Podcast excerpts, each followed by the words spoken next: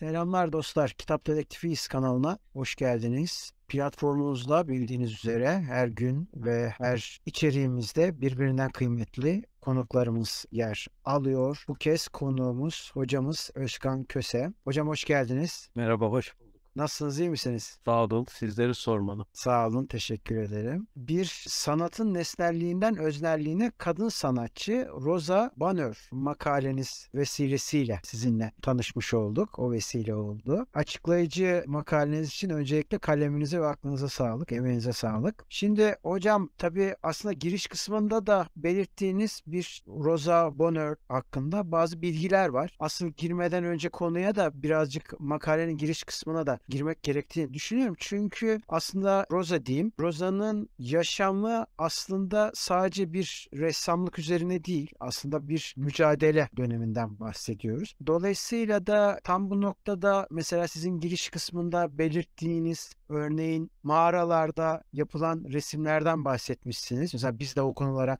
masalların arkeolojisi kısmında konuya çok giriyoruz ve o kısımda da şunu görüyoruz. Hani çizilen resimlerin aslında ilk edebi metinlerin atası bile diyebiliriz onları aslında. Dolayısıyla onları hep çizenleri mesela ben de kendim düşündüğüm zaman da şunu görüyorum. Hep sanki o resimleri erkekler çizmiş gibi. Hani niye öyle bir şey bilmiyorum. Cinsimden kaynaklı mı acaba diye de düşünüyorum ama öte yandan da tabii ki bir eril bir düzenden bahsediyoruz. Dolayısıyla bunların içine baktığımız zaman bunun içerisinde bir mücadele eden bir kadından bahsediyoruz. Sizin de giriş kısmında belirttiğiniz gibi. Rosa Bonheur'un aslında yaşamında ortam nasıldı? Yani nasıl bir ortamda büyüdü ve tanınır oldu? desek neler dersiniz? E, Rosa Bonheur enteresan bir şekilde şimdi sanatla uğraşan genel anlamda sanat konusunda bugün günümüze iz bırakabilmiş kadınlar orta ve üst sınıf ailelere mensup kadınlar.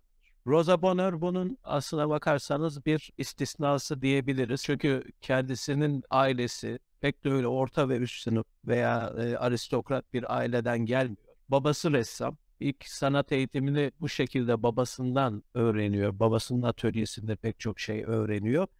Annesi e, çok erken yaşta hayatını kaybediyor Annesi orta sınıf bir aileye mensup hatta annesinin ailesi Rosa'nın babasıyla birlikte olmasını istemediği halde ailesini bir kenara bırakarak kadıncağız bu evliliği yapıyor, aşk evliliğini yapıyor ama ondan sonrasında takdir edersiniz ki 19. yüzyılın şartları insanların bugünkü aile kavramını, kavramı çerçevesinde düşünüldüğü zaman pek çok sosyal hakkı bulabildikleri, pek çok konfora erişebildikleri bir dönem değil. Dolayısıyla bu mutsuz bir evliliğe dönüşüyor zaman içerisinde. Aynı zamanda dönemin önemli bir ismi Saint-Simon düşünceleriyle toplumları etkilemiş. Hatta bugün Saint-Simon tarikatı olarak da baktığınız zaman kendisi bir sosyal bilimci olmasına rağmen neredeyse ona gönül vermiş olanlar, onun fikirlerini benimsemiş olanlar adeta birer müridi gibi. Rosa Bonheur'un babası da bunlardan biri. Ailesinin ihtiyaçlarını, onlara sunması gerekenleri bir kenara bırakıp Saint-Simon'un öğretileri doğrultusunda iyi bir şeyler yapmak için ailesini bir süre terk ediyor. Ve bu süre zarfında da Rosa'nın annesinin sağlığından olup bu sırada para kazanması gerekiyor. Piyano dersleri veriyor kadıncağız. Sağlığından olup daha sonra annesinin vefat ettiğini biliyoruz. Bütün bu olumsuz şartlar içerisinde Rosa Bonheur hayatta kalmak için mücadele eden bir birey. Kadın olmasından öte. Tabi 19. yüzyılda kadın olmak çok zor. Belli mesleklerin dışında kadınların toplumsal hayatta var olabilmeleri gerçekten zor. Sürekli bir dışlanma söz konusu. Hele ki sanat dediğimiz alan tam bir centilmenler kulübü. Orada soylu ve ünlü değilseniz sanatçıların da erkek sanatçıların da çok fazla bir şansı yok. Ama Rosa Bonheur buna rağmen babasından edindikleriyle, öğrendikleriyle boynuzla kulağa geçiyor tabii ki. Anlatacak da çok şeyi var. Erken yaşta çok fazla kişisel trajedisi yaşamış olduğu çok fazla olumsuz durum olduğu için bunları aktaracak bir de mecraya ihtiyaç duyduğundan sanat alanında önemli bir atılım gösteriyor. E, hocam peki şimdi mesela şeyden bahsettiniz. İki tane soru doğurdu bu anlattıklarınız bende. Bir tanesi aslında At Pazarı isminde bir eseri vardı. O eseri sattıktan sonra çok ciddi bir gelir elde ettiğini biliyoruz. Bu gelirle de hatta içinde şato olan bir arazinin satın aldığını biliyoruz. Burada da aslında şey direkt akılda doğan bir yargıyla aslında bende de doğdu. Sınıf mı atladı acaba? diye böyle bir yargı şey var. Bu haleti ruhiyesi acaba çizimlerinde de etki yarattı mı? Yani görüşlerinde, düşüncelerinde dolayısıyla bir etki yarattığını söyleyebilir miyiz? Şimdi yaptığım okumalardan çıkardığım sonuç ben Rosa Bonheur'un kadın hakları savunucusu bir feminist olduğunu açıkçası pek düşünmüyorum. O gün için kendisinin hayatta kalması adına ne gerekiyorsa onu yapabilecek kararlılıkta bir birey olduğunu daha ziyade düşünüyorum. Çünkü şöyle bir ifadesi var. İstediğim her şeyi yapabilecek kadar çok paraya kavuşmak istiyorum paranın özgürlük olduğunu düşünüyor. Kendi yaşadığı çağı tahlil ettiği takdirde paranın kendisine her kapıyı açabilecek bir özgürlük aracı olduğunu fark etmiş. Bir, takım öyle kutlu idealler peşinde koşmaktansa kendi özgürlüğünü temin edebileceği kadar çok para kazanmak istiyor ve bunu da başarıyor elbette. Bir de hocam ikinci ve en önemli olduğunu düşündüğüm bir soru var. Aslında Roza'nın da tam dünyasını anlayabilmek için bence önemli olduğunu düşünüyorum. Birinci soruyla da bağlantılı bir yönüyle de. Bu resimleri çizdikten sonra sonuçta belirli bir eğitim gerekiyor, belirli bir teknik gerekiyor. Az önce de bir kısmından bahsettiniz aslında. Bu yönüyle kadınların aslında birey olarak bile kabul edilmediği ya da pantolon giydiği için bile yargılandığı bir ortamdan bahsediyor. Şimdi bu ortam içerisinde sanatını nasıl öğrenmişti Rosa Aynı zamanda da kadınlar nasıl öğreniyordu? Yani az önce biraz anlattınız ama biraz daha açarsak neler söyleyebilirsiniz? Tabii. Şimdi bu tabii sınıfsal durumuna göre kişinin değişiyor. Bu e- aldığı eğitim şartları, koşulları değişiyor. Örneğin orta ve üst bir sınıfa, bir aileye mensupsa kadın bu eğitimleri alması zaten zorunlu adeta. Yani dikiş nakış gibi bakılıyor resme. Zaten resim sanatı ciddiye alınan bir iş kolu da değil çoğunlukla. Güzel resimler yapsın, yeteneklerini sergilesin, kendisindeki güzelliği yansıtsın. Bu sayede müstakbel eşini de eğlendirsin, mutlu etsin, eşin onunla övünebileceği daha fazla meziyetlere sahip olduğunu göstersin diye aileler erken yaşlardan itibaren kız çocuklarına bu bir takım meziyetleri kazandırmaya çalışıyorlar. Bunun içinde müzik de var elbette. Özellikle piyano ya da keman gibi enstrümanları belirli derecelerde çalmayı öğrenmeleri için özel hocalar tutuluyor. Son derece disiplinli bir şekilde bu çalışmalar yapılıyor. Ama tabii eğer bir burjuva sınıfından bir aileden gelmiyorsa veya aristokrat bir aileden gelmiyorsa insanlar ancak karın tokluğuna çalışıp hayatlarını o günü idame ettirebilecek birkaç kuruşu belki biriktirebilirler. Rosa'nın ailesi böyle bir aile. Babası hayatını resim yaparak, portre yaparak, siparişler alarak kazanıyor. Dolayısıyla Rosa'nın bir sanat eğitimi ya da belli alanda kendisine bir kapı açacak iyi derecede bir eğitim alması mümkün değil. Eğer babası bir ressam olmasaydı, çocukluğundan beri atölyesinde babasının bu işi nasıl yaptığını, nasıl boya kardığını, nasıl tuval hazırladığını, figürleri nasıl boyadığını vesaire pek çok detayı çok küçük yaşlardan itibaren görmüş, tanık olmuş olmasaydı böyle bir imkanı da muhtemelen hiç olmayacaktı.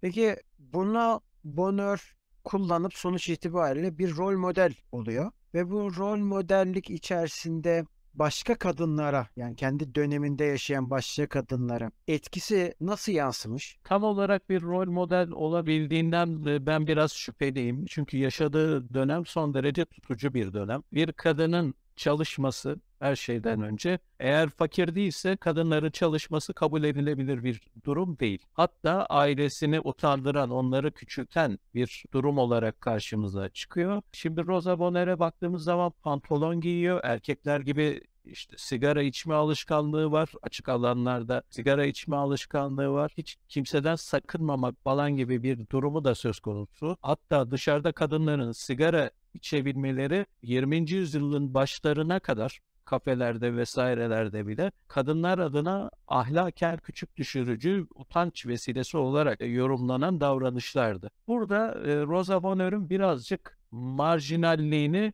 kendi lehine kullandığını görüyor. Yani kendine böyle bir marjinal kimlik çiziyor. Bir noktada hani acaba delidir ne yapsa yeridir diye kendini o şekilde kabul ettirme durumu olduğunu ben düşünüyorum. Ve dolayısıyla pek çok kadının Rosa Bonheur'u içten içe yeteneğini takdir etseler, yaptıklarını kıskansalar, ona ulaşmak dahi isteseler, örnek alabildiklerinden çok çok emin değilim açıkçası. Peki hocam aslında makalenin de başlığı olan sanatın nesnelliğinden öznelliğe diyoruz. Buradaki sanat için nesnellik ve öznellik nedir desek kişisel olarak neler söyleyebilirsiniz? Şimdi bütün bir sanat tarihine bakalım.